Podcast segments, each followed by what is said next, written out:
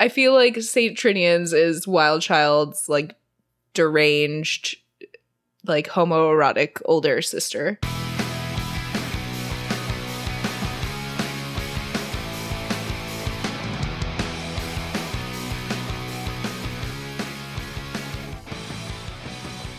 Hello. Welcome back to our strike era. Yes, some more exciting international films coming your way. This is actually one that has been requested, like, for a long time. So I'm excited to finally talk about it. Yeah. Today we are covering the one and only British independent film, 2007's St. Trinian's. Very interesting movie. Didn't know what to expect. This was the first viewing for me. Yes, me as well. Oh, no way. Yeah. Nice. I kind of feel like I used to be really opposed to British humor. And as I see more of it, I'm like, okay. Interesting. They kind of have something. there. That's so interesting because I don't know. Maybe it's just because I grew up with so much British media and I went to school with a lot of British kids and had British teachers and – just there's been a lot of British influence in my life. I was a One Direction girly after all, but I feel like I'm so used to it. So it's like interesting to hear that you were like opposed. Yeah, I guess especially I would say during the Andy Samberg, like that era of like SNL. Oh, okay. Wait for it. I was just going to say that comedy contrasts so heavily with British comedy. Yeah, for sure. So I think I leaned more towards that because that's what I was like consuming, like the really absurd jokes, really like loud.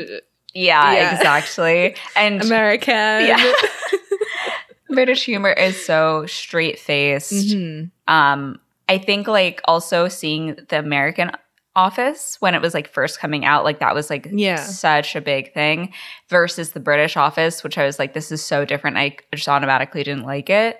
But yeah, the more British movies that I see now as an adult, I'm like, like, what's happening here? Nuance, subtlety. Yeah, having a little hee-hee internally instead. Yeah, exactly. Wow. Well, should we dive into the numbers? You want to hit us with those numbers? Yeah, I think let's get into the budget, baby.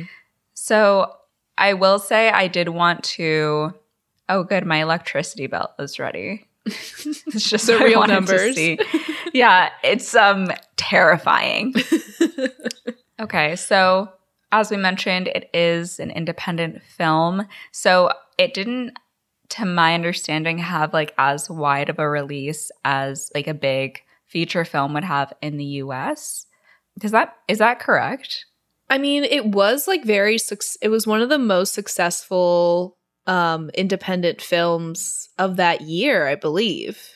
Interesting, because I just like assumed the number looks quite low. So like the budget was £7 million.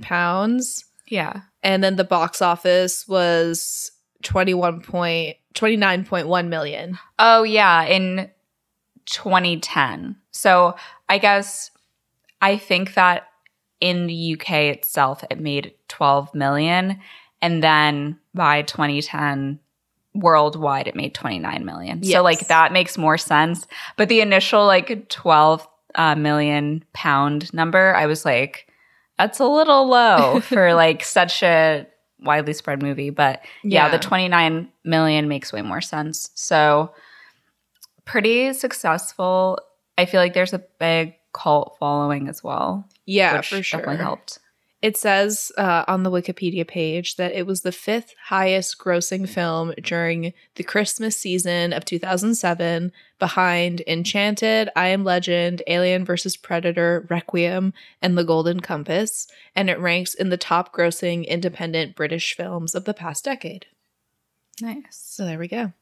It is also a reboot of the original St. Trinian's series, which the first film was from 1954, The Bells of St. Trinian's. And I believe that was also like based off of like a comic strip or drawings. Yeah.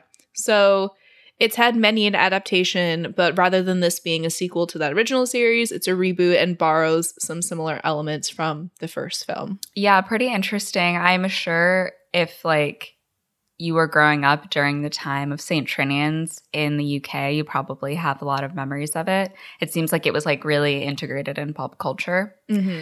And, for example, like, the tradition of the headmistress being played by a man, that, like, also happened in the original series. And in this one, we are lucky enough to get the incredible Rupert Everett. So I was very pleased by that. Yeah, he was fantastic. And I did read that for Camilla Fritton's character, it was kind of like a parody of the Duchess of Cornwall, like this very coquettish, kind of like all over the place character, which, I mean, for me, I thought that was like that was the highlight of the film for me. Mm-hmm. Camilla Fritton. Yeah. It was fantastic. Honestly, all the scenes between Camilla and Geoffrey were just yes, impeccable. Of course. Colin Firth was insane. Yeah. He just – that's like the British humor that I'm talking about, where he literally maybe once cracks a smile for the entire movie, but he plays the straight man, like, so well. Yeah. There's honestly a lot of really, really incredible actors in this movie. And funnily enough, so while I was watching this movie, I kept thinking about Wild Child, obviously, because – yeah. It's, you know, they came out a year apart, British schoolgirls. And Juno Temple. and Juno Temple. So it's pretty crazy that she made these two movies just like a year apart. But we also have Tula O'Reilly. We have Gemma Arterton. Jodie Whittaker plays Beverly, the receptionist assistant. And she was literally the most recent Doctor Who, which is wild. Wow. We also have, like, Lena Headey, who you may remember from Game of Thrones. We have Stephen Fry playing himself, Russell Brand, Paloma Faith, which I didn't even recognize that was her throughout the whole movie. She's the emo girl, Andrea.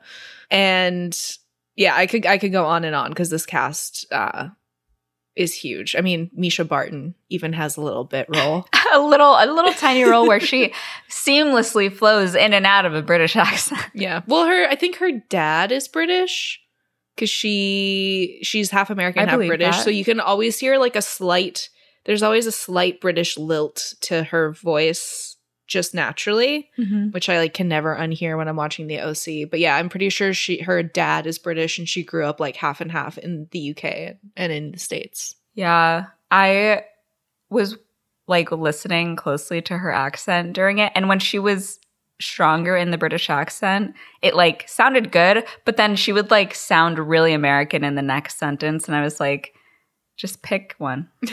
I think she's just speaking in her regular voice, like, which is primarily an American accent, but then we'll just, you know, dilly-dally into a little British moment. I think you might have already said Catherine Drysdale, but I was like, why does she look so familiar? Why does she look so familiar? And then I was like, oh my God, she's the Bridgerton Taylor. Yes, she's the modiste, Madame Delacroix. Is that right? I believe so. I think so, yeah. Yeah, I love her. Mm-hmm. Well, before we get into it, very exciting news on the Patreon right now. Number one is that last week we dropped a little episode from the vault, recorded a while ago, but it's finally out there for you all, our bonus episode all about Succession. So if you want to hear our thoughts, our opinions, our jokes, our analyses on Succession, head on over to Patreon. And out today is our bonus episode on Scott Pilgrim versus the World. So if you're interested in those two little juicy bonus eps for the month, definitely head over to Patreon and check it out. Yes. And I guess without further ado, should we lacrosse right into it? Field hockey? They play field hockey. This is the best I could do. Should we zipline? I guess they zipline. They do zipline. Yeah. We'll do that. We'll zip line right into it. Should we explode right onto it? Should we fucking blast some TNT and get right into it? Let's do it. Yeah.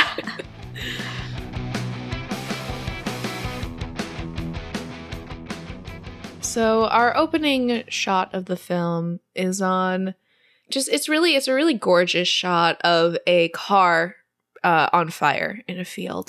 It's amazing. It's beautiful. Yeah, really scenic. We see Annabelle Fritton, played by Tallulah Riley, and her dad, played by Rupert Everett. They are driving their way to St. Trinian's boarding school, which, in case the car on fire wasn't a bad enough omen, there's literally a skull on a spike outside. And Annabelle says it's very creepy here. Where is everybody? Because it looks like a ghost town. But her dad, Carnaby, says surely they're all hard at work. Cut to a desk falling out of a window. So they go to the front desk where the receptionist, Beverly, is, I think she's like listening to music or something. And when she sees Carnaby, she's like, oh, are you from Inland Revenue? And he says, no, I am here to see Miss Fritton. He's her younger brother. So while waiting to go and see Miss Fritton, the headmaster, Annabelle is checking out some of their display windows, one of which has a bunch of skulls from the school's last trip to Cameroon. And then she looks up at the staircase to see that it's just packed to the brim with a ton of students just staring at her. She gets distracted for like 1 second by her dad's ringing phone, and when she looks back, everyone is gone. So very spooky. Did make me think that maybe there would be a supernatural element, but there is not. And then Miss Fritton herself makes her way down the stairs to greet her brother, who she hasn't heard from in 15 years. Therefore, she's also never even met Annabelle before. So we go into Miss Fritton's office. She sits on her couch with Annabelle, and before she sits down, she also checks for like a whoopee cushion. But when she sits down, she like farts anyways. She's like, oh my God, LOL. And has Annabelle come sit on the couch with her, and says her father's personal assistant told her she's joining them for the school year, and assures her that here teachers and pupils live in blissful harmony. So really trying to set the tone, but I think out the window at this time, Annabelle is watching a student get dragged on the ground by a tractor. Yeah. And she's like to her father, like, you can't possibly expect me to stay here. But Carnaby is snooping in Camilla's papers and sees a final notice from the bank. And he's like, Annabelle, it's just a little rough around the edges, but that's part of the fun. So Camilla comes like back into the room and gives him a breakdown of the school fees. But Carnaby is like, hey, what about that family discount? And Camilla's like, absolutely not. You discounted the family years ago when you ruined Great Aunt Millicent with your harebrained schemes. And I think Millicent is the headmaster from the original series. So a little callback. And oh, it's already beginning. The accents are already beginning. But Carnaby is like, I've done nothing to be guilty about. And then they go back and forth, and he's like 3.5 and she's like 3,750. And then basically they end up with the school fees being $2,300. Honestly, total wash for Miss Fritton. Like, I feel like she should have like nailed him. That's like more, well, I guess it's a little over half off, because I think she said it was 4,000 initially. Yeah, so just a little under half off. Yeah. So Annabelle begs her dad not to leave her here, but he's like, all right, ta-ta, and drives off. And then the bell rings, and there's one brief moment of silence before all the girls come like busting out of their classrooms. It's absolute chaos. They're like milling about the stairs. But standing and watching Annabelle is a girl. She's a little older. She has a short, sharp bob and some bangs. And she says, oh, your father's car looks like it's seen better days. And she's like, it's a classic. And says that her dad has the taste for finer things. He even owns an art gallery in Mayfair.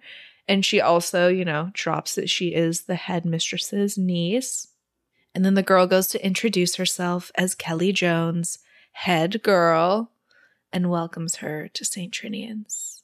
Very cool, very femme fatale. Definitely. She's gorgeous. Annabelle is also just like has no abashedness about being related to the headmistress. Yeah. I did read in like probably 80% of the Letterboxd reviews of this movie is people talking about how Kelly was their sexual awakening. Makes sense. Yeah. So we go to the dormitories and Annabelle is just in disbelief when this girl, Taylor, calls her Ugly Betty and asks what she's staring at. And that girl is the – what's her title in Bridgerton? The modiste. Madame Delacroix. So fun to see her as a teenager in another movie. Yeah. And Annabelle is like, do you know where my bed is? And she's like, are you accusing me of stealing your bed? And threatens to slap her, like just 0 to 100. But Kelly comes in and she's like, calm down. Taylor, why don't you go paint your nails? And Kelly's like, the chavs are a bit touchy at the moment. And Taylor's like, who are you calling a chav? This whole place, or pardon me, all the dorms are actually in the attic of the house. Like it's literally like an unfinished attic. Like slanted ceilings and everything. Yeah. Very bare bones, you could say. Everyone just crammed in there. And I always wonder if this is how boarding schools look. Like if there's just like basically like hospital beds lined up and they just have like a trunk for their stuff, or is it like individual rooms? And I would assume it's individual rooms and like a couple girls to a room. Yeah, I assume it's kind of like what our dorms were like, right, at NYU. Not the suites with like a kitchen and stuff, but you know, rooms, and then probably a common area, maybe like a common use kitchen or something on that floor. I don't know. I've never been to boarding school, but me neither. I mean, like one of my friends went to Wellesley, the college, and they didn't have any sort of like suite situation like we did. So all of the rooms were just rooms, and then on each floor there was like a common bathroom and with like showers and like a common kitchen that everybody could use. So I imagine that it's something like that. Yeah, like most normal colleges. Yeah. But yeah, this, it's just like so haphazard. So we then meet the posh toddies. They run a chat line and claim to have slept with a member of the royal family. The geeks, who are literally like trading bonds. They're like on the stock market. Yeah. The emos, who are doing magic, I guess. They're like some kind of like seance type thing. And I think they call them goths, or like Annabelle's like, oh, the goths. And they're like, we're emo. And Kelly's like, emotionally unstable, that is. So 2007. Oh my gosh. Yeah. And then they get to the first years. The Fulchesters answer to the Sopranos, and the first years, like, so it's like, you know, high school, and the first years, and they look 6 years old, like, which I thought was really funny. And they're like all like dirty, around. Just like disheveled little toddlers. And then there's the twins that are sitting like spin around in the chair with their stuffed animals and their sunglasses. Yeah, like the fucking Godfather. I literally just refer to those twins as the Sopranos throughout the entire notes, just so everybody's aware. So then finally, Kelly shows Annabelle her own bed right next to the first years, where they're all placing bets on how long she'll last. Then a bucket of goo falls on Annabelle, and she gets hit in the face with a feather pillow. So might only be one night. We're getting a little bit of Mean Girls with here are the different cliques. We're getting a little bit of the Parent Trap with the booby traps over the bed. So you know the vibes. Annabelle then goes to the bathroom to shower off the goo and the feathers. Meanwhile, the geeks have hacked into the school camera system and are literally live streaming this child's shower on YouTube. It's pretty crazy. And then the first years steal her clothes and her towel, and they also, like, fuck with the temperature. So everybody in the dorm is just, like, watching on the cameras, and Kelly says now they'll see what she's made of. So Annabelle covers herself up, like, best she can while running through the hallways as everybody laughs. We even see, like, some schoolgirls from, like, the other side of the world are watching and tee-heeing along. Mm-hmm. And as she's running through the halls in the nude, she slides across the floor, crashes into a door, and falls to the ground. And that's when Miss Cleaver and the matron, who I guess is supposed to be like the school nurse, I guess, just based on her uniform. But they come out of this room holding martinis, and they just look at her and they're like, ah, new girl, and keep on a-walking. Nothing to see here. Mm-hmm. So that night, Annabelle packs up her things, calls her dad. She sneaks down the stairs, and she's like, please pick me up from this hellhole right now. And she tries to tell him about how she's been broadcast naked on the internet. But then she hears the sound of, like, women laughing in the background. And he's like, oh, dear, I'm just watching some desperate housewives in bed. And then it's like, oh, I can't hear you. Annabelle, like, slams her phone down and actually hits it with her field hockey stick in anger and breaks this bust statue in half. And the hockey coach sees her. She's like, what did you just do? And she's like, oh, my God, I'm sorry, miss. Something came over me. And she's like, you're who I've been looking for, someone with a shot like you. You're going to be on the hockey team as of today. So maybe things are looking up for poor Annabelle. Yeah. It really is pretty wild. I mean, I don't know if it was intentional, but I do feel like Wild Child borrowed quite a bit from this film. I would say a significant amount. Yeah. Yeah. Because there's a lot. I mean, they changed it to lacrosse in in Wild Child. But, you know, very similar sport. We have a fish mm-hmm. out of water in a new environment that feels very foreign to her. And she even gets a makeover. Yeah, she does. And there's, like, a blonde opponent who mm-hmm. is, like, the goody two-shoes, mean. Very posh. Very strong, physically, like, mm-hmm. strong. Yeah, and Juno Temple is also there. Yeah. So, not accusing anyone of anything, but it's interesting. I feel like St. Trinian's is Wild Child's, like, deranged, like, homoerotic older sister. Mm-hmm. So we then – it gets even crazier because this is where we meet Flash, who is played by Russell Brand. And just when you think it couldn't get more British, it does. And we see all these girls gather in the garage in anticipation of Flash's arrival. He, like, hands over his car keys to them for them to, like, detail his car. And he's like, oh, this time I'd like silver, please, ladies. We then get a montage of what looks like a chemistry set, like something's being made. And it turns out that these children are running an illegal vodka production line in the school. So Flash tells them that he likes the new packaging, but what about the problems they had with the last batch, like the bitter aftertaste, people going blind after the second glass, that lady that died, and the Sopranos, who are, like, literally chill. Like, I cannot express how young these girls look. Like, they look like they're 8 years old. Mm-hmm. And they're like, oh, she was old. She could have died at any time. And Flash says she was 38. So they then call over Anushka, who is, like, a Russian student there. And Flash pours a shot for her. She downs it, gags, but then throws the shot glass and says, yep, no problem. So Flash is like, all right, you got a deal. And then Anushka faints, presumably dies maybe. Who knows? Because we never see her again. Next, Taylor comes up with an idea, designer tampons, but Flash is like, I can't sell a product I don't believe in.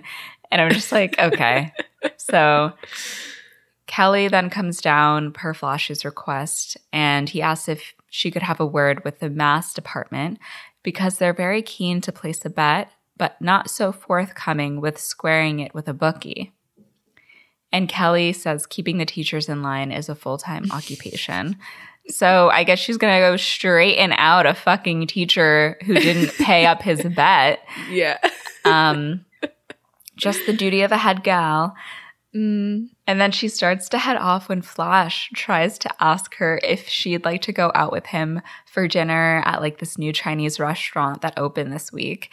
And I'm like, so first of all, like kind of funny dynamic. This guy comes in and he's like, I was just hoping that maybe.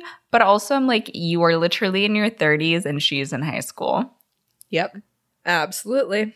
Wow. What a common theme. Yeah. I was just about to say.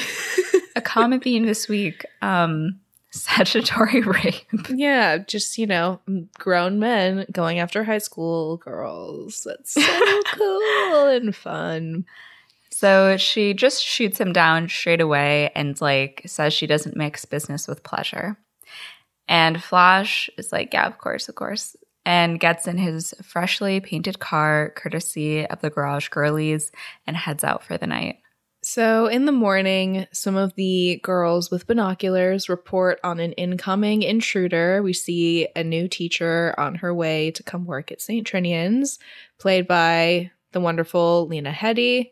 So they decide to pull a booby trap on her to deter her. Meanwhile, in Miss Fritton's office, the bursar, played by Toby Jones, who you've seen in like a million billion things. He tells her that she needs to pay the staff before they go on strike. Wow, how relevant. I know. How novel. Paying your employees. Crazy. But she just shuts him up and says, not now. So the receptionist, Beverly, then gets on Miss Fritton's intercom saying that a homeless woman has just turned up saying she's the new English teacher, but she doesn't look like she's got a pot to piss in. Miss Fritton goes, Beverly! And she says, sorry, Miss Fritton. She doesn't look like she's got a pot in which to piss, which made me laugh quite a bit.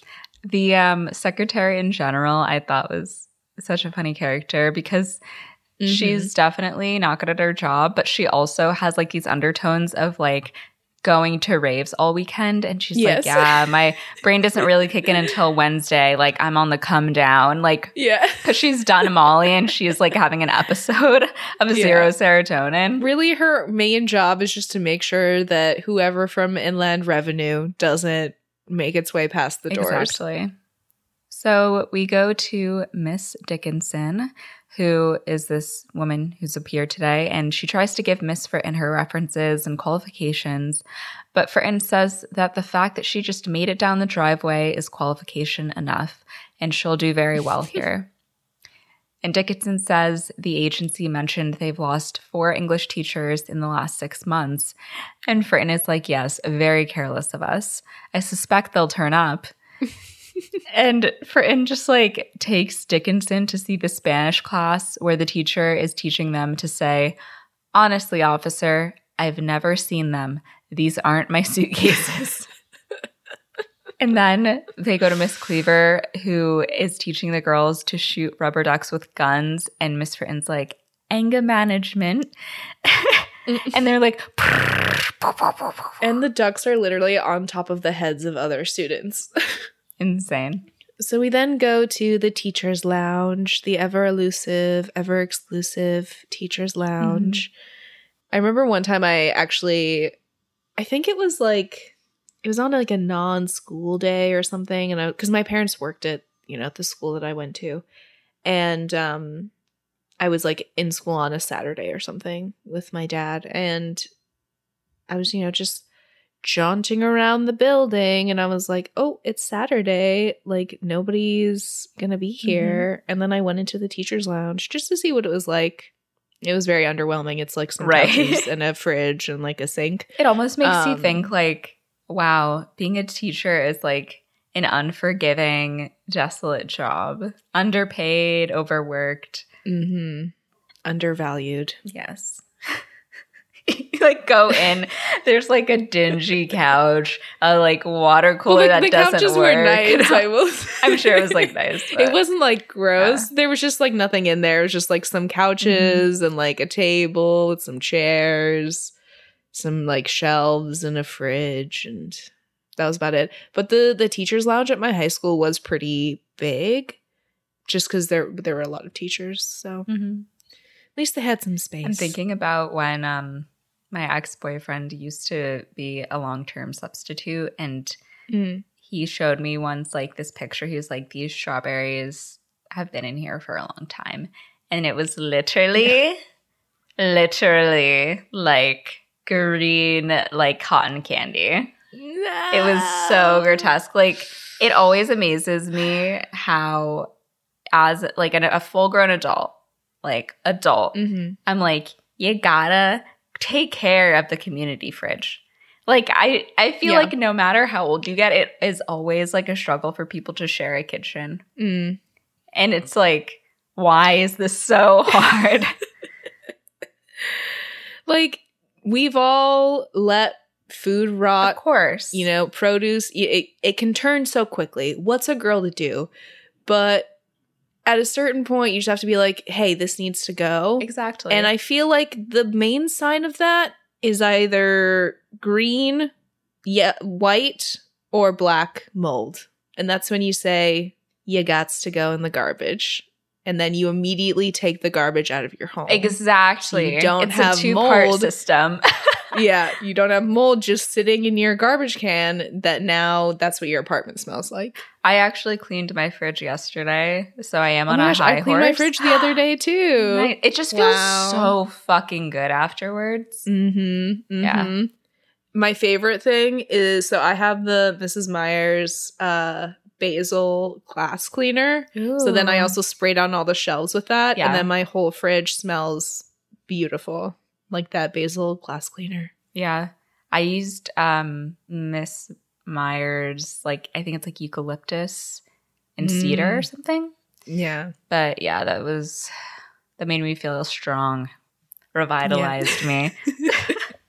And then you open your fridge and you're like, wow, I have my life together. Right. Exactly. Time to order out. Will I be cooking? No, I will not.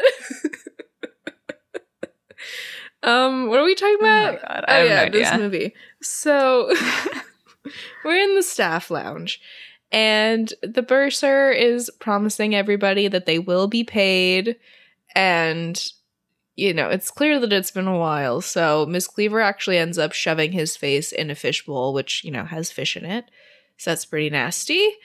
And Miss Fritton brings in Miss Dickinson to meet everybody, and the matron comes over. It seems like her main job actually is just mixologist. Right. She brings Miss Dickinson her newest cocktail concoction. She calls it the Gerald, named after her first husband. Cheap, bitter, and a complete alcoholic. This drink, it just looks like a straight up martini glass full of chartreuse. But Miss Dickinson then has to inform everybody that she's teetotal, which I had to look up. It means like somebody who abstains from alcohol, like somebody who's sober. And they're all like, oh, good heavens. And she says, but I do like having fun just as much as the next person. And in fact, she's so cute. I'd love it if we all got involved in School Challenge. So she shows a flyer for School Challenge, the TV quiz show, and says it was very popular at her last school and tremendous fun for both the students and the teachers. Very nice. I think her character is so sweet. Oh, yeah. Then we meet Geoffrey Thwaites, the education minister, played by the one and only Colin Firth, and he's in a meeting. I know. Looking amazing. Yeah. He's in a meeting where he tells his, like, you know, colleagues that he believes the nation's schools have been blighted by the false kindness of touchy-feely for too long, and badly behaved kids need a kick in the arse. So he intends to start with the worst schools in the country. A man says that would mean St. Trinian's, and one guy like has shell shock from when he went there undercover last year. It's like PTSD. Mm-hmm. And Thwaites talks about how this was the same approach he took when overhauling the prison service. Once you break the worst, the others will fall in line. And the traumatized man warns him to be afraid, be very afraid. So we then cut over to the Cheltenham bus, and the first years are lying in wait as the bus is approaching St. Trinian's for their field hockey match today. And the first years pelt the bus with a bunch of paint balloons. So they arrive on campus, and Verity Thwaites, played by the incredible Lucy Punch, she is obviously Geoffrey's daughter, and she starts complaining to her father about how the Trinian's girls are animals, and the headmistress, Miss Bagstock, who, I mean, she's been in tons of stuff, but I'm pretty sure she's also the stepmom or the woman that Colin Firth is going to marry in What a Girl Wants. Yeah. I think that's her. Whoa. It is. So funny to see the two of them on screen together again. And she is panicking, asking Geoffrey why he didn't close Trinian's down years ago. And he says, because they can change. So Miss Bagstock laughs and says, not this lot. You'll understand when you meet the headmistress. She's worse than the children. And then Geoffrey turns around to see Camilla, and we hear, love is a mighty splendid thing. So clearly there's some history there. They met at university, apparently, and they were the toast of the Dramatic Society. And she says, another time. And he says, another country, which is a reference to a movie that Colin Firth and Rupert Everett were in, Another Country. There's a lot of very meta references to Colin Firth and Mr. Darcy throughout this whole movie, which I thoroughly enjoyed. Yeah. So she asks to what she owes the pleasure, and Geoffrey says that he's heard about the failings of her school and he's here to help. So Camilla jokes like, oh, you're here to help? Well, I have some shelves that need to be put up and the kitchen needs a good scrubbing. And he's like, ah, ha, ha, I'll add that to the list. So they're having a little tee-hee, a little banter. And he says that she'll find that they both want the same thing. They're just on different sides of the table. And Camilla says that he just wants to straitjacket them with his limited curriculum. He's changed. And he says, you haven't. And they're having this very, like, charged eye contact when all of a sudden he notices that Camilla's dog, Mr. Darcy, is humping his leg. So she tells him to just, you know, let it dry and get a good stiff brush. You'll be fine. Awful. Awful. So we go to the field hockey game, and Annabelle is terrified seeing Verity as the former Cheltenham girl and warns the girls not to provoke her. Verity calls to Annabelle and calls her Annabelle the Cannibal. Annabelle the Cannibal. And Annabelle the Cannibal. Yeah. It works Annabelle in the British accent. Yeah. And they all like hiss at her. And the Trinian's girls are actually, like, impressed by this. Like, they're intrigued. They're like, why are they calling you that? And she's like, because I used to eat people. I had braces and little bits of food would get stuck in them. So not very formidable. No. But yes. And meanwhile, while they start the match, Thwaites goes snooping around the school. He sees a girl hanging from the chalkboard in the religious studies room, a bunch of disturbing and graphic art in the art room, and a nude painting of Camilla with, like, a little, like, I think it's like a heart birthmark on her bum. On her bum. Which is, like, presumably painted by one of the students? I thought maybe it was her own painting. Oh, that's very possible. She paints later on, but it's pretty jarring. Yeah. So we go back to the field, the game is about to start, and the bursar warns the girls against biting, scratching, kicking, gouging, none of that, please. The game starts, and he is so distracted by the sight of the beautiful Spanish teacher across the field, just, you know, sunbathing, having a little beveragino. So while he's so distracted, he actually ends up getting whacked in the head by Verity. So the matron has to step in as the new referee. She does not know the rules of the game, so this is going to be an interesting one. And right off the jump, Verity scores a goal. Mm-hmm. So Geoffrey keeps snooping, and that's where he finds the girls' vodka distillery situation. He takes, like, the teeniest, tiniest little taste of the vodka, like, literally dips his pinky in and licks it, and his vision immediately starts to blur. He's stumbling around. He ends up, like, in this area that has, like, literal wild animals and shit in it in cages. Oh, yeah. And ends up knocking over an enclosure of biting ants. So he leaves the lab and he ends up hiding behind a wall as the first years run by with barbed wire, a crowbar, and a wheel clamp. Who knows what delightful little plans they have with those tools. Mm-hmm. But he then decides to hide in this very fancy dressing room when the posh toddies come in to touch up their makeup.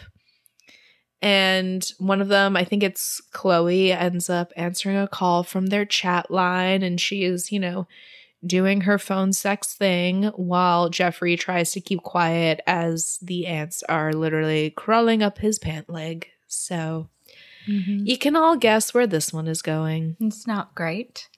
So back on the field, Verity is continuing to just destroy the game. So Taylor literally nails the ball to her stick and runs it into the goal and, like, cheers with the ball just clearly nailed in there. Mm-hmm. Verity scores again, and she also headbutts some poor, unsuspecting Trinian girl. Then Dickinson asks if anyone has smelling salts. And some girl's like, no, but I've got Papa's. That is one of the best lines in the whole movie. Just, no, I have Papa's. And she's like, okay. And then Troye Sivan's Rush plays in the background. Oh, my gosh. So Trinian scores again, and Verity, like, shoves her. The game goes on. It gets pretty rough. Everyone is, like, pushing each other until it devolves into a full-on fight. Yeah, so meanwhile, Geoffrey is having his legs bitten to shreds by these ants. So he ends up taking off his pants so he can, you know, A, remove the ants from his legs, but also scratch the bites. Some might say remove the ants from his pants. Exactly. And that's when his phone rings, and so the girls obviously know that there's somebody in the room. They approach the wall with, like, their various hair tools as weapons, throw back all the dressing gowns to see him hiding with his pants down. It's not looking good. So they shove him out the window to the fountain below, and I'm like, honestly, deserved.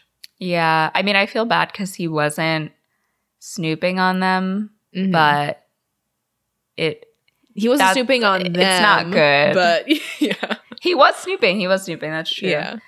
So back out on the field, it is tied 3-3, and Annabelle is about to take her shot when Verity whispers that she's dead. And another girl goes to hit Annabelle, so Kelly sneaks in at the last minute and hits the ball. It not only smacks Verity in the face, but goes in the goal, and it is a Trinian's win. Wow. So Thwaites comes back to the field, like, all wet, which, again, is a callback. Very Darcy. Exactly. And he, like, sees his daughter being loaded into an ambulance, and Camilla says the lesson is to not mess with St. Trinian's. They do play a little rough. And Thwaites says they can all play rough. And she says maybe they'll be seeing a little more of each other, and Thwaites is like, I'll make sure of it. Oh, my God. And it's like, wait, are you flirting? Are you threatening? I can't tell. Maybe a little bit of both, a little bit of pain and pleasure. My goodness. Whoa. So the next morning, after an insane night of partying to celebrate their win, the school looks like a literal disaster zone. And we see, like, just students passed out everywhere. There's empty cups and bottles all over the place. And then just sitting very neatly and quietly in the middle of the front hall is a man in a suit. So Camilla tries to sneak out unseen, but she accidentally knocks over a bottle. And the man looks over at her and she's like, Beverly, won't you please get this man something to drink? And Beverly is like, oh, we've only got Smirnoff left. She's like, no, I mean tea. So this man in the suit, he is from the bank, and he says that Camilla owes over £500,000. And since she's ignored all of their final demand letters, they will be serving her a foreclosure notice. And we also see that the geeks and, you know, some of the other girls in the dorm are watching this through one of their many, many secret cameras. Camilla says that they can't just pull the plug on them like they're any other business. This is a school and she has a duty of care. She only answers to her girls who otherwise have nowhere else to go. And the bankman calls them delinquents and playground terrorists. And she smacks him with her bag and says, again, another incredible line. One man's terrorist is another woman's freedom fighter, Mr. Bank Manager. And it was truly this line that inspired my Letterboxd review for this movie, which was, this movie is what I mean when I say I support women's rights and women's wrongs. So he tells her that she has 4 weeks to repay the outstanding balance or the school will be declared bankrupt. Dang. Yeah. So we go to Camilla's office and we can only see her through the window. We see like her back. She has a gun turned towards her head, but it's just a lighter. To light a joint. Oh my goodness. So then we go to Kelly, the head girl. She's rounded up all of the girls and tells them the news about Trinian's being bankrupt and closing down. And everyone just immediately starts cheering. And I'm like, are you kidding me? So then Kelly is like, if Trinian's closes down, we'll have to go to normal schools. And then everyone's like, oh my God, oh my goodness. The horror. Yeah. Meanwhile, in the staff lounge, the matron and Beverly sit with Camilla, and Beverly says she's got to get her serotonin levels back in check. So she takes out these like blue pills and red pills, and she's like, these are uppas and these are downas. And Camilla's like, I like to be balanced. Let me take one of each. Meanwhile, who comes to school but, oh my goodness, Carnaby Fritton. So Annabelle thinks that her dad is here to pick her up, but he just brushes her off immediately and goes to talk to Camilla. Meanwhile, Taylor actually calls Annabelle over and says, let me show you a little something. You're going to want to see this. So we go into Camilla's office and Carnaby tells Camilla that he wants to turn the school into a boutique hotel when the bank shuts her down. And we see the door like briefly open and a pair of hands just like shove Camilla's dog, Mr. Darcy, into the room. And he has a little camera on his collar so that the girls, including Annabelle, can eavesdrop. So Carnaby's plan is for Camilla to sell the school now so she can repay the debt and split the profits with him. And Camilla says, well, what about my dear girls? And he says, oh, drop the act. And she's like, well, what about Annabelle, your freaking daughter? Mm-hmm. And Carnaby's like, ugh, that one, she's a bit of a drip if you ask me. Pretty insane. Just so brutal. And says he sometimes wonders if she's even his daughter. And I'm like, the girl is a little bland, but come on. Right. So Camilla says that he's wrong about her. She's a Fritton. She's got the true family stripe, which is more than she can say about him. And I do love that, like, Camilla does genuinely care about Annabelle and her girls, too. Like, Is she a good educator? No. But that's a different story. Right. She cares about these girls and she wants to protect them. Definitely. So Carnaby tells her to face it. This place is history. And Kelly, who's, you know, been watching this surveillance footage, says that they can't rely on the grown-ups. They need to sort this out themselves. Right. So they enlist Flash to help teach them about crime and, like... I love this scene. It's so funny. The different types of crimes that they can commit. And he says, we need to get our hands on half a bar, which is like £500,000. Yeah. And he opens up the floor to ideas. One of the first suggestions is by Taylor. She says extortion. So he writes it on the board. And I think he says, I know a lot of people think the old give me your money or else is a bit old hat, but it's a classic. And Celia's like, confidence trickery. Someone else is like, credit card fraud, kidnapping, which he's really into that. He's like, now we're talking. A sweet treat in my mouth. And one of the emos suggests that they take a rich man's wife, cut off her ear, send it to him, express delivery, and just keep chopping until he pays the ransom. And Flash is like, a bit too evil. You should probably see a counselor. Oh my gosh. Yeah, the absolute feral energy from these children in this scene is incredible. Yeah. Yeah, the actors are quite good for teenagers. Like, they're very into the role. Mm-hmm. They've surrendered to the crazy world of this film very willingly. So everyone is, like, committed to what they're doing. This movie, very different, like, plot-wise, but the movie does remind me a lot of Rocky Horror Picture Show. Totally, yeah. Where, like, the world of the movie is so wacky. So they're able to, like, get away with a lot of things that are fucking batshit insane because they've set up such a crazy world to begin with. Right.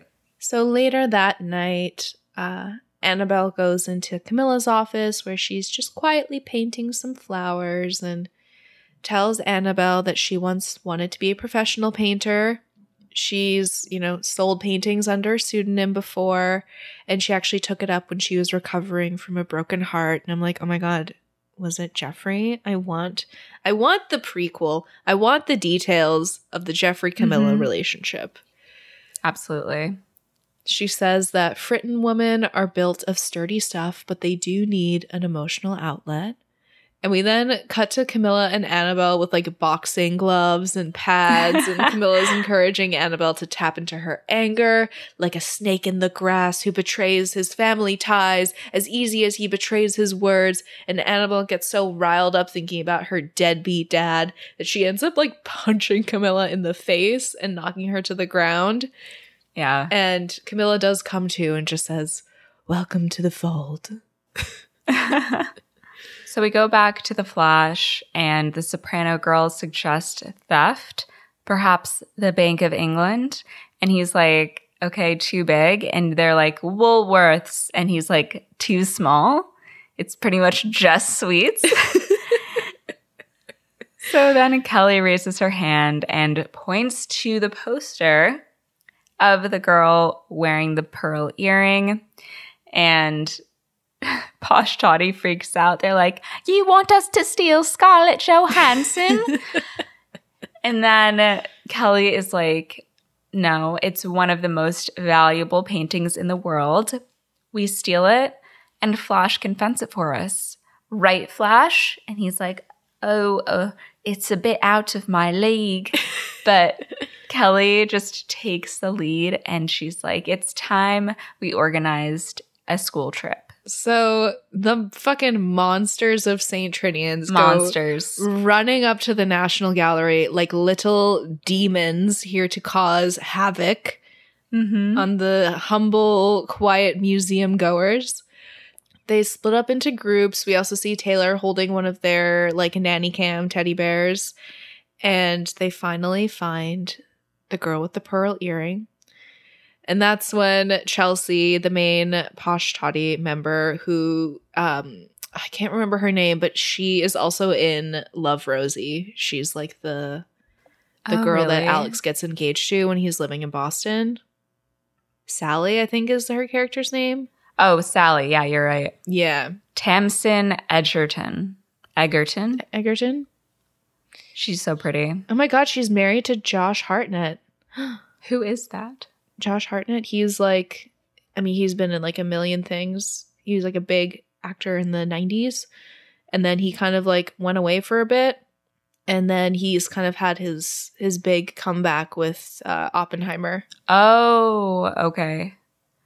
And wow. Apparently I learned this the other day, he was supposed to be Batman in Christopher Nolan's Batman. Really? But like he couldn't do it because of some scheduling thing. So like Christopher Nolan has always like liked Josh Hartnett, so he brought him back for Oppenheimer. Oh my God, he went to SUNY Purchase. They have like an amazing acting program. Oh my gosh. So he's trained. He is trained. Mm-hmm. Mm-hmm. But yeah, like Pearl Harbor was one of the big movies that he did. Yeah, he's been in tons of stuff. Anyways, so yes, Chelsea, she comes back like over to the painting, having just hooked up with the security guard to get the info. So she reports back with the amount of CCTV cameras. There's going to be 24-hour security guards who are armed. There's pressure alarms, invisible lasers, and reinforced steel shutters. Mm-hmm. And Kelly's like, yeah, that's all fine. But the real problem is how we're going to get into the building in the first place. Like, we need a cover, but nobody has any ideas. So they end up going back into the main hall, and Dickinson, who's just, la-di-daing her way through, just happens to mention, it's such a shame that you don't want to take part in School Challenge because the final takes place right here at the museum. Guess who's doing School Challenge now? Mm-hmm. So the girls get started on their plan. They'll use their trailer parked in Trafalgar Square as cover and take to the sewers. Then they have to get through some iron gates, which the Soprano sisters will be blowing up with TNT. Once inside, they will make their way to the balcony, take a zip line over the audience while the show is being televised, then finally get through all the invisible lasers leading to the painting. And Miss Fritton is in the back. She chimes in. She says, "For the explosions, I suggest RDX because there's nothing worse than Rogue C4. And then Kelly says, "All this will be a complete waste of time unless we get to the final. So how do we plan to get there?" And then Posh Toddy says, "It's not a problem." And what happens next? Oh my gosh, an incredible moment. But I don't know why I wasn't expecting Miss Fritton to be in on it. I mean, traditionally you wouldn't think. Like, I was surprised when she chimed in. I was like, sure, I guess she's in on it. But I assumed that it would just be the kids being like, oh, we can't trust the adults. I guess we'll have to handle it on our own. I like the addition of her, like, popping up. For sure. Yeah. So we then go to the one, the only Miss Misha Barton and her little bit part in this movie. Posh Toddy sit down with her. She's playing JJ French, the former head girl and PR guru. She tells them that if they get themselves on camera, then the world is their oyster. One day you're on School Challenge, next it's Love Island, and before you know it, you've married a footballer and bought the Bahamas. But if you don't take that moment, then you're back to obscurity. Bought all of the Bahamas. Yeah.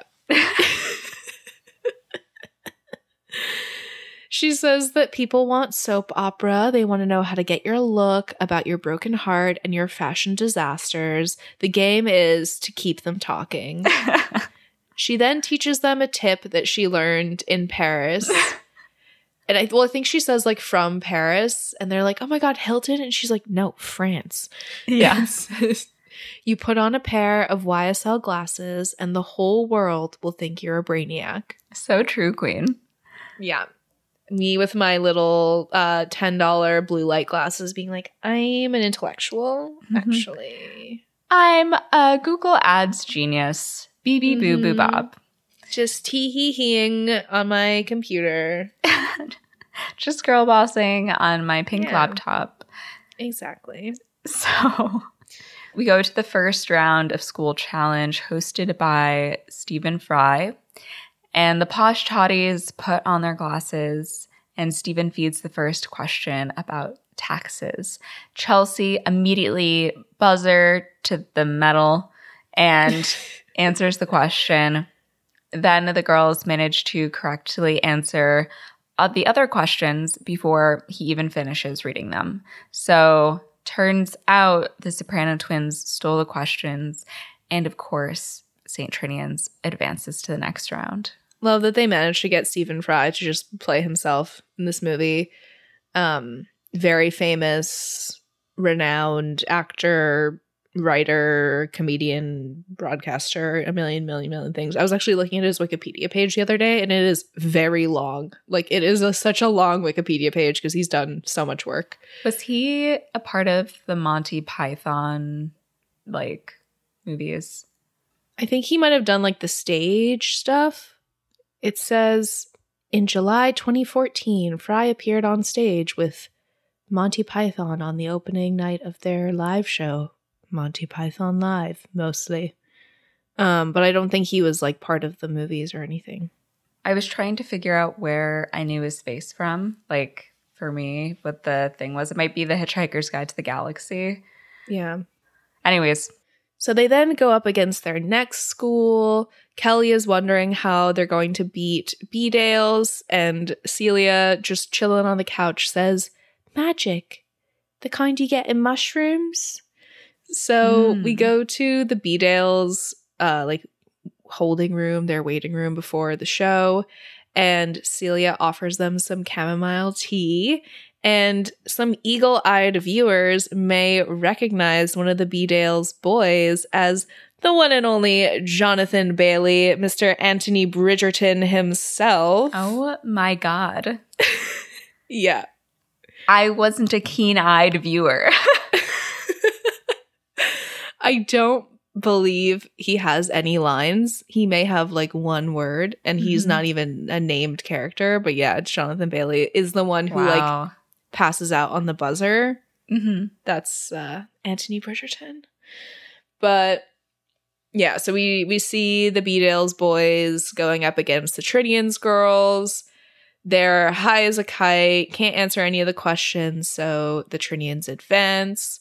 We also see JJ making a side deal for Chloe to say a brand name live on air, and then we cut to her saying, Apple. So, the Trinian's managed to advance again, and next we'll be facing Cheltenham in the final.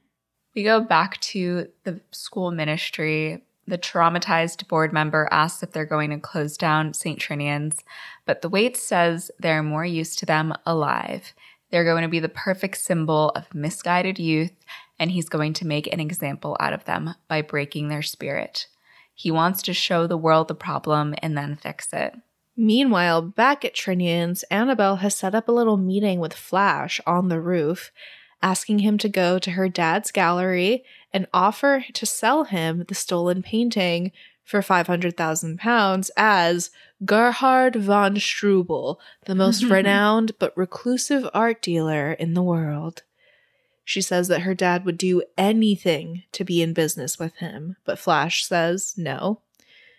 So Kelly then comes up to the roof and says, see, I told you he wouldn't do it, Annabelle. And he's like, whoa. You know what? I never said I wouldn't do it. Let me take a look at that dossier.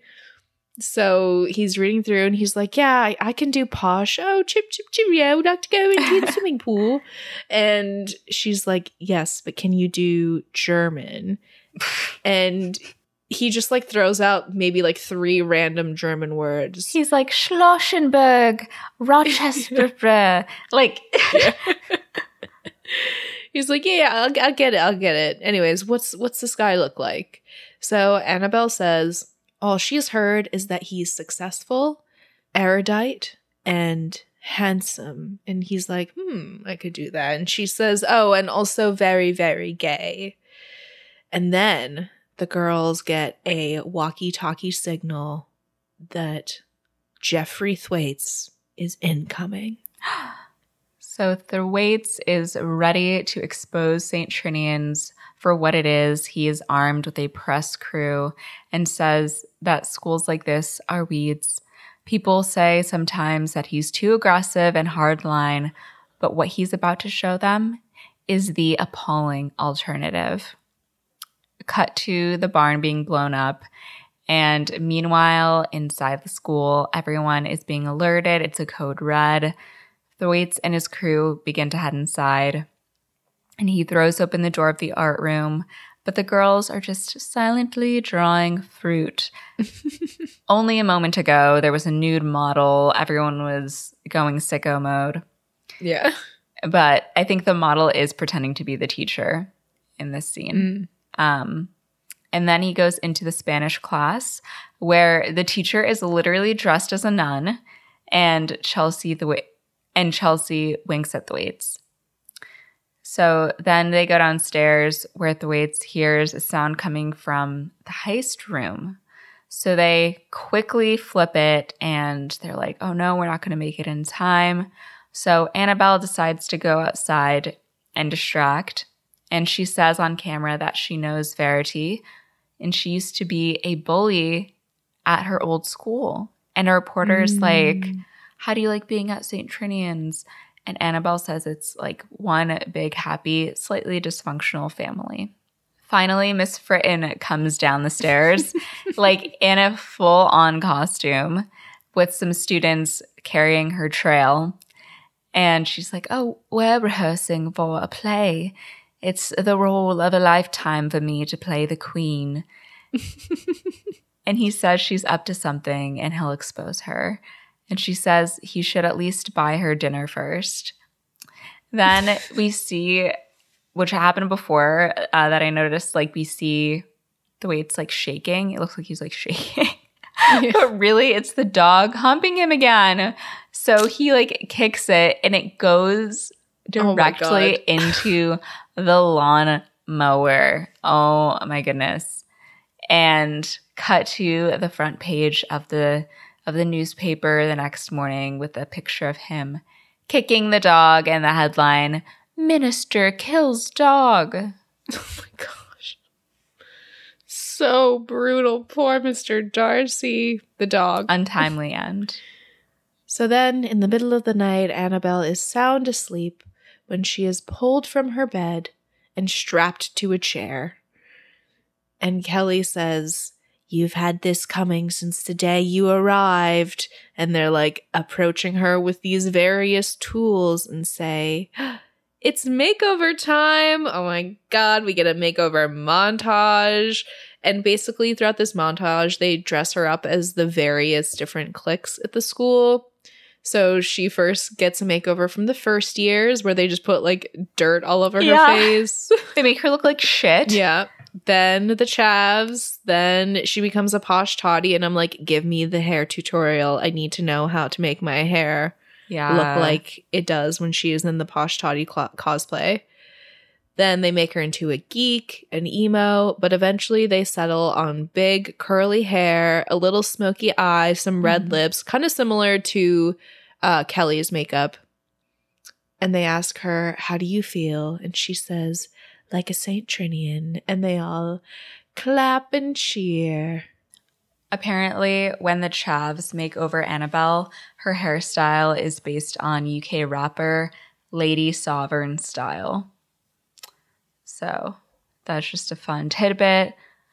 Don't know who that is, but if you know, you know. There we go. And we go back to the Flash. He is now at the Fritton Gallery. And he walks right up to Carnaby and says, what a coincidence that the first face I see is – let me try to do a German accent. What a coincidence that the first face I see is – it's really hard out here – is not only the handsomest but the very one I came to speak to. And he mentions that he is German. And when Carnaby asks where, he says Bayern Munich, which is a football team. So already doing really bad. And he starts to walk away. And he's like, no, I didn't mean to offend. You know, I just get lonely being German, a bigwig in the art world, and gay.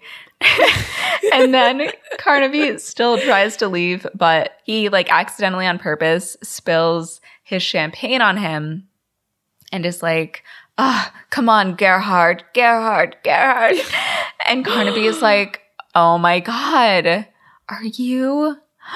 And he's like, "Shh, I'm keeping a low profile." So they sit together, squished up on this couch, and Flash whispers that there's a great masterpiece that has become available on the black market, but maybe a little out of your league. And Carnaby then touches his hand and says, "Perhaps we could discuss it over dinner?" And Flash is like, "What?"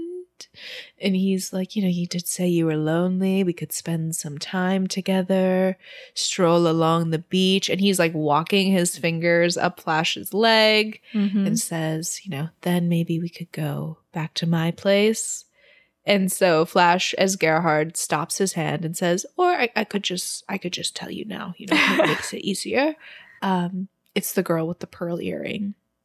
So at St. Trinian's, Camilla buries her beloved dog in the yard, and the girls all come out on the balcony. They have their wicker hats and sunglasses on, and they all take off their hats.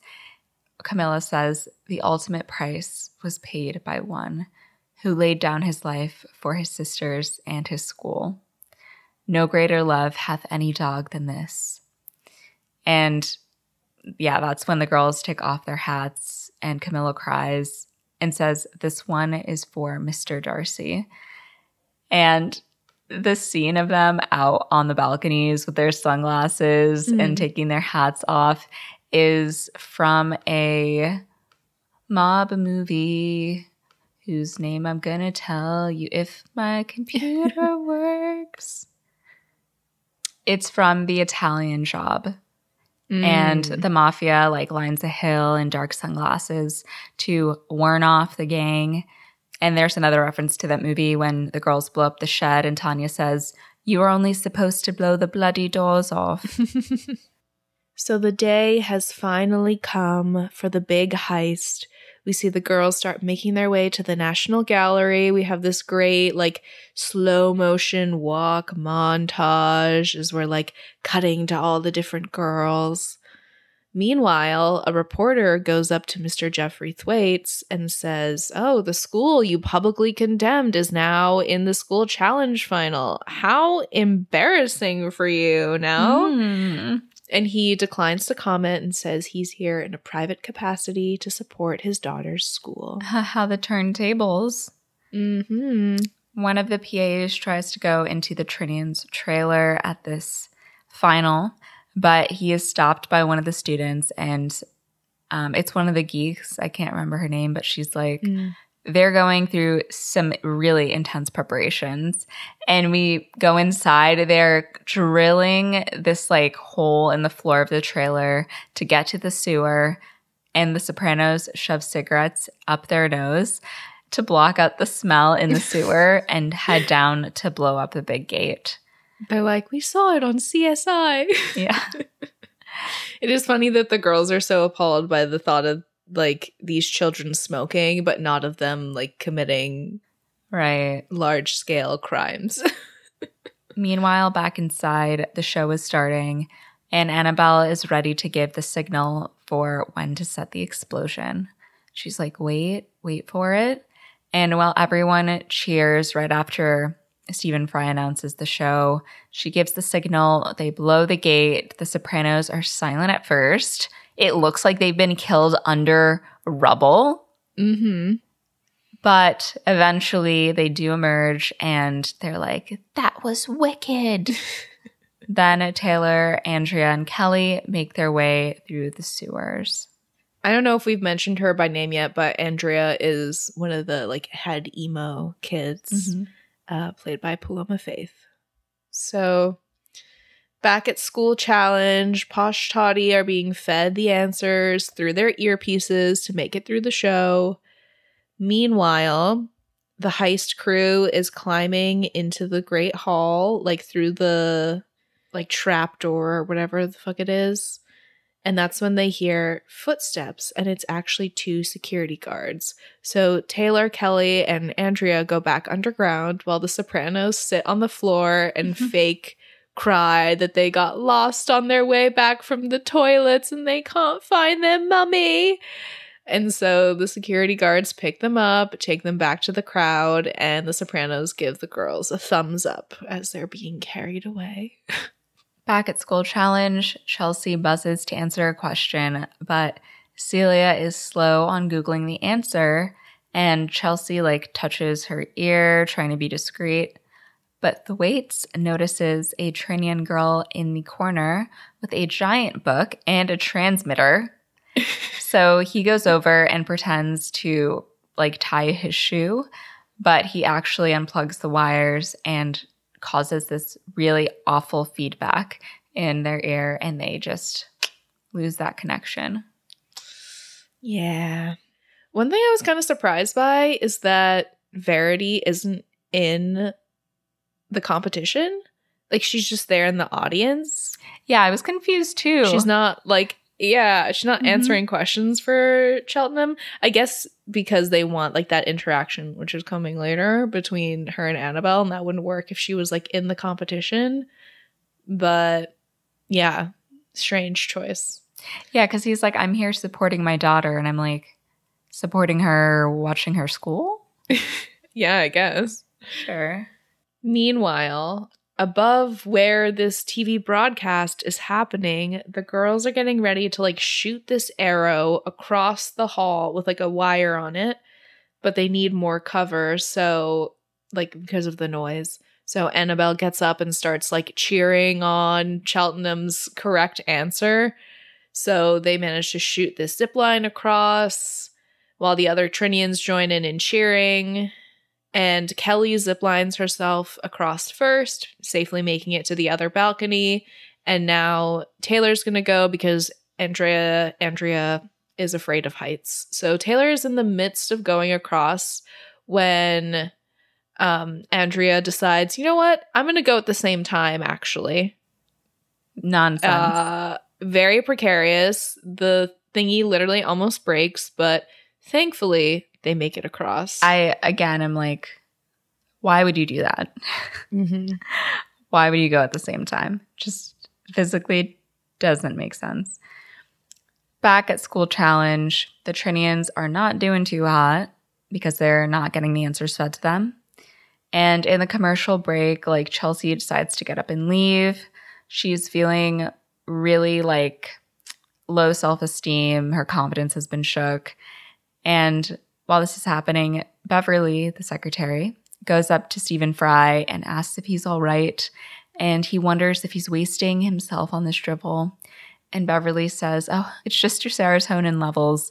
You want some pills, and offers him some uppers and some downers. Love how she just casually goes up to Stephen Fry and is like, you all right, love? What's going on? Meanwhile, Chelsea is storming off when Miss Dickinson and Annabelle go after her. And Chelsea says that their earpieces have stopped working, and Dickinson is shocked somehow to realize that that's how they've been getting the answers and made it all the way to the final. And Annabelle says that if Chelsea walks away now, then this whole plan goes up in smoke. But Chelsea says that if they do go back, then every offer that they've had over the last 6 weeks will vanish. No more Big Brother, no more Project Catwalk, no more Celebrity Love Island. So she runs off crying, but Dickinson yells after her and says, I've been watching you, your girlish wiles, your saucy ways, and now apparently your criminal cunning. But do you know what you are? Smart. Smarter than you think. And smart is cool. And very, very sexy. And Chelsea's like, really? it is. She's getting her confidence back. Mm-hmm. Stephen Fry comes back to set, all smiles, very happy once again, but a little off. He's like, here we go, here we go, here we go. And just lots of energy coming through. He asks a question about the origin of a fruit name. I think it's like, I have no idea. But in school, the matron is screaming. She's like, it's pawpaw, pawpaw. And I'm like, oh no, like hopefully she says pawpaw. Like, of course, the matron who's like this mixologist medicine woman knows. And Chelsea hesitantly answers and she says, pineapple? And she's like, no. And Stephen is like, correct. And she just like kind of brushes herself off. She's like, oh, okay. Very well done. Meanwhile, Thwaites happens to look up and sees the Trinian's wire and heads off, noticed by Annabelle. And she's like, oh no, they're on to them. She tells Fritton. And meanwhile, the Trinian's actually keep getting the answers right. They've like – tapped into their knowledge. They're confident again. Mm-hmm. So Geoffrey has gone off to investigate what the hell is going on, and Miss Fritton goes after him, and he says that when he was in the prison system, he encountered some of the country's top felons, but her girls are really in a league of their own. And Miss Fritton says they are the creme de la creme. And he says, tell it to the judge. And she's like, Geoffrey, won't you just have one last drink with me for old time's sake? And he says no. And she goes, where did it all go wrong, Geoffrey? Where did it all go wrong with us?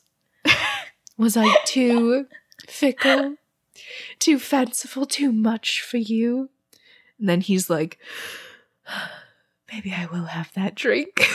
Oh my goodness. It's so good. It is. It's a really good scene between the two of them. Oh. We go back to the heist. They have made it to the room, but they put on their glasses and see all of the green lasers. So Taylor turns on her iPod shuffle and plays If I Can't Dance by Sophie Ellis Bextor. And the girls start dancing their way through the lasers. Classic 2007 theft like theme, motif, whatever you want to call it. Oh my gosh. Yeah, the inclusion of Sophie Ellis Bextor was great. I used to listen to her music a lot when I was a kid. So I had to put that in there. But we go back to Geoffrey and Camilla having their little drink. He's drinking from her flask and says, you know, you've put me in a really tough position. You know, I have a duty to turn you in, but on the other hand, you're so, and she leans in and she's like, intelligent, fragrant, dangerous. And he says, odd. You always have been. So the girls make it through the lasers. They turn them off, and Kelly pulls the painting off of the wall. Then Thwaites drunkenly tells Camilla, you know, I'm a hardliner. I had a dog called Linus once. And then he starts calling out for the dog. And he's like, Linus, Linus, I loved him. And then he tells Camilla that she reminds him of Linus. And he leans in to kiss her, but then just whoosh, passes out. Yeah, I don't know if we mentioned it, but she like absolutely put drugs in her flask. He's been drugged. Yeah. Don't know if we forgot to mention there are drugs in there. Yes. So now there's only 3 minutes left of the show, so the girls have to escape, you know, the way that they came. So Taylor is on the zip line when it starts lowering because there's too much weight because Andrea has once again gone on it at the same time. And I'm like, Andrea, why? I'm gonna fucking yell at you because you have ruined this plan not once but twice now. Right. So the chair, because they've like shot this arrow into basically like a chair on the other side, right? Like it's supposed to be nailed to the wall, but it's a move-in. And the girls are falling lower and lower. They're about to be in everybody's eye line. So they keep going as fast as they can, and they just manage to make it over. But then the arrow, like, comes out of the couch. The zip line is down, which leaves Kelly, the one with the painting, by the way, stranded on the other side. So, shit is stressful. Mm-hmm. It's now down to the final question. Which substance is suspected to have such strong aphrodisiac properties that the Aztecs forbade women from consuming it? So while, you know, people are mulling over the answer, Verity happens to look up to the balcony and spots Kelly. So she gets up to go and investigate, and Annabelle says, I'm going to handle this, and grabs – somebody is holding a field hockey stick by chance, so she grabs that and goes after her. Just as Chelsea hits the buzzer to answer. Yes. Meanwhile, Verity tells Annabelle she's going to bring her and her vulgar school down. Then Kelly looks across the balcony where Fritton winks at her and shoots an arrow at the ceiling. Cut back to Chelsea. She answers the question. Is it chocolate? Verity then tells Annabelle she's faster than her and starts running, but Annabelle uses that hockey stick to hit her walkie-talkie, and it fucking nails Verity directly in the face. Stitches. Yeah, absolutely. Snitches get stitches. Meanwhile, Stephen Fry asks Chelsea to confirm her answer. She hesitates, looks at Dickinson, then locks it in. Back up at the balcony. We're like cutting so fast between all these scenes. Meanwhile, back at the balcony, Fritton swings across the hall on the wire that she shot at the ceiling, grabs Kelly, and swings back to the other balcony. Cut back to the school challenge. Chelsea got it right. St. Trinian wins. Celebrations all around. Oh my God. I kind of wanted it to be a twist where, like, they win the school challenge and the winner wins 500,000 pounds. Mm-hmm. And then they didn't, like, realize it. And then they're like, oh. Yeah. That's just me, though, if I were the writer. Just, I was a fly on the wall. But they win. It's an amazing moment. And in the morning, Thwaites wakes up naked in Camilla's bed and asks what happened last night. And she tells him she had to slip him a little something, and then he returned the favor. And I'm like, he was unconscious. That's not allowed. You can't do that, and you shouldn't do that to anyone ever. And then he sees the headline in the paper about the painting being stolen, and he starts freaking out, but she tells him to shut up and just kiss her. Love is a many splendid thing. I'm like, this whole thing is so illegal. So we then go to Carnaby. He makes the deal with Gerhard, a.k.a. Flash, for the painting. Flash scurries off with the money. And Carnaby looks at his painting ever so lovingly. And then, you know, happens to glance in the right corner to see that it is in fact signed by Camilla Fritton. He's been had.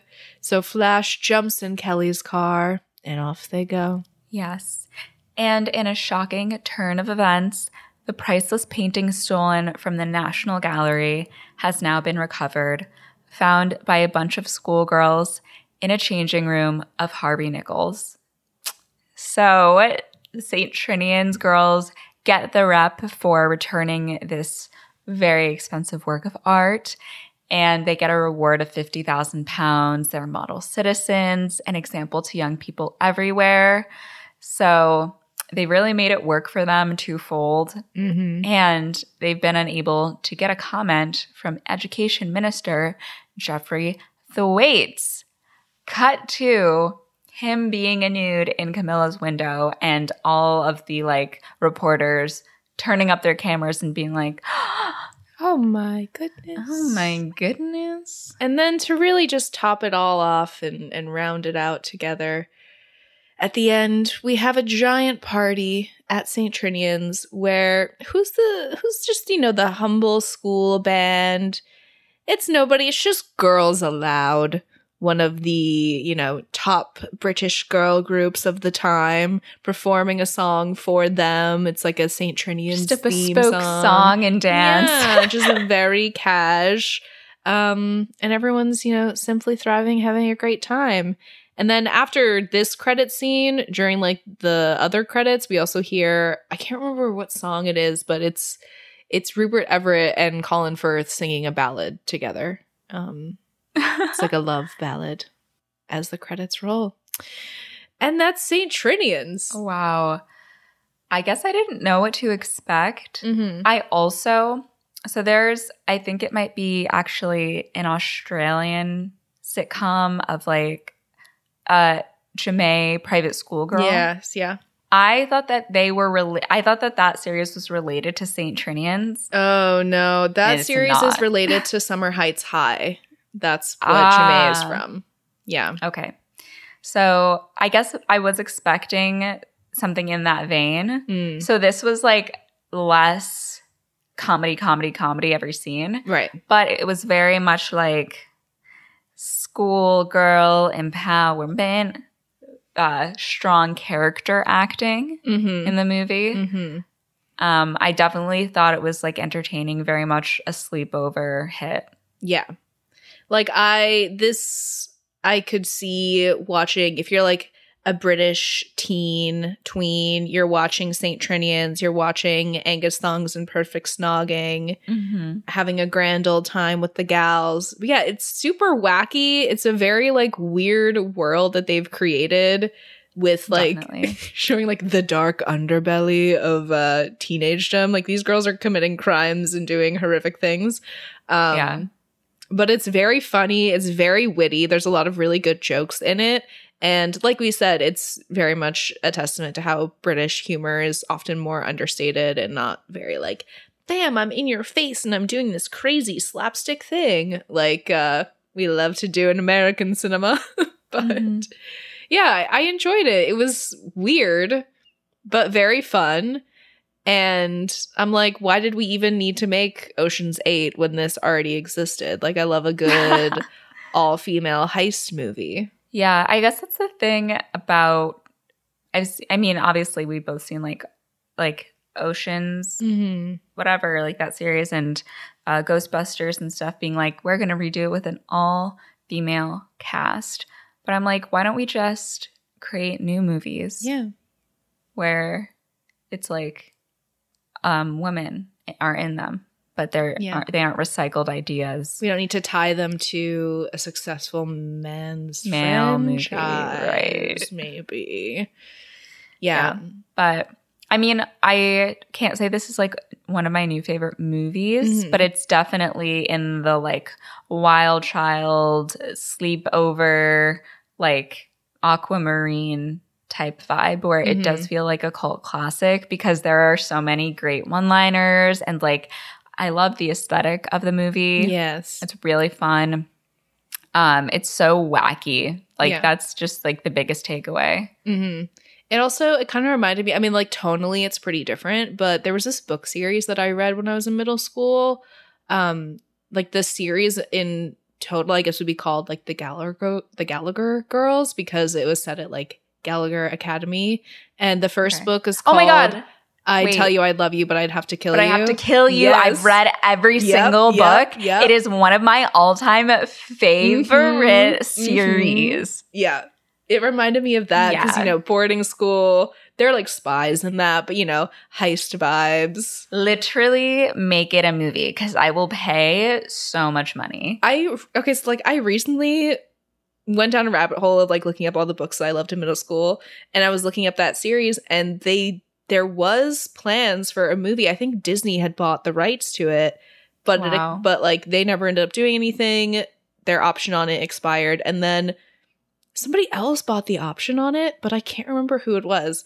Let me take a look. I know. So like I love the series so much, and I had looked it up. Maybe I was like in high school or even college, and they had a book coming out that was like years after I had read it initially.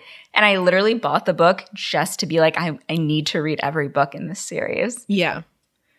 movie adaptation. I Tell You I Love You, But Then I'd Have to Kill You was initially optioned for film by Disney, with the option later being sold to Walden Media in 2009. The movie option expired. Carter, the author, announced in August 2013 that a production company, Tonic, had optioned the series for film. But that was a decade ago. So I'm thinking not, but would love to get that back on the books if anybody's interested. Absolutely. But yeah, so Absolutely. It reminded me a lot of that, which also came out at like a similar time. That book came out in 2006. This is 2007. So I feel like the boarding school undercover, like adults don't know what's happening at the school and it's like a crazy weird world, was a thing, at least in my mind. So it's definitely something that I feel like I would have loved this movie if I had watched it when it came out. Yeah, definitely, especially like in this era too. What's the movie or the series Spy Girls? No, Totally Spies. Oh, Totally Spies. Yes. The era of like Totally Spies. I Tell You I Love You, But Then I Have to Kill You. Like, Absolutely.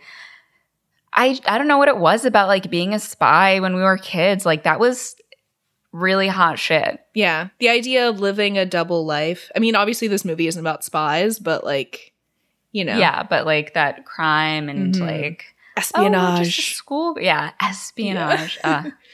While in a private school uniform. Something about it just very enticing. I bet it's like the autonomy of being able to do espionage. True. Yeah. But yeah. And honestly, like they did a lot for such a like this is just an independent film with like a pretty small budget. They really did a lot. They had some huge people in it, like having Rupert Everett and Colin Firth. Yeah. Those are big gets. Definitely. I'm glad I watched it. I feel like it's been a long time coming. So What would you rate the film? I enjoyed it. It's not like, oh my God, this isn't, like you said, not my new favorite movie or anything, but I really enjoyed it. I want to give it like a very sweet, like 7.5. Yeah, I would give it like a 7.5. I think that we should have like a British movie marathon when you come to town. I love that. You can just like have like, Love, Rosie, St. Trinian's, Pride and Prejudice, like wow, go in on it. I'm in. I have Bridget so much Jones. Popcorn. Yeah. Which I'll probably eat before you get here, but then I'll get more popcorn. There we go. I love. Perfect. Well, we hope you enjoyed this episode, our next foray into some international film. If you would like more, you can always head on over to Patreon for our bonus episodes. You can also follow us on Instagram at Movies That Raised Us. You can follow us on Twitter at MTRU_pod. You can follow us on TikTok at Movies That Raised Us Pod. And you can always send us a good old-fashioned email at moviesthatraisedus@gmail.com. And we will see you next week for another international film, one that I personally am very excited about because it's one that I've seen before. And with that being said, I'm Mo. And I'm Christina, and our theme song is by Garrett Schmidt. Bye.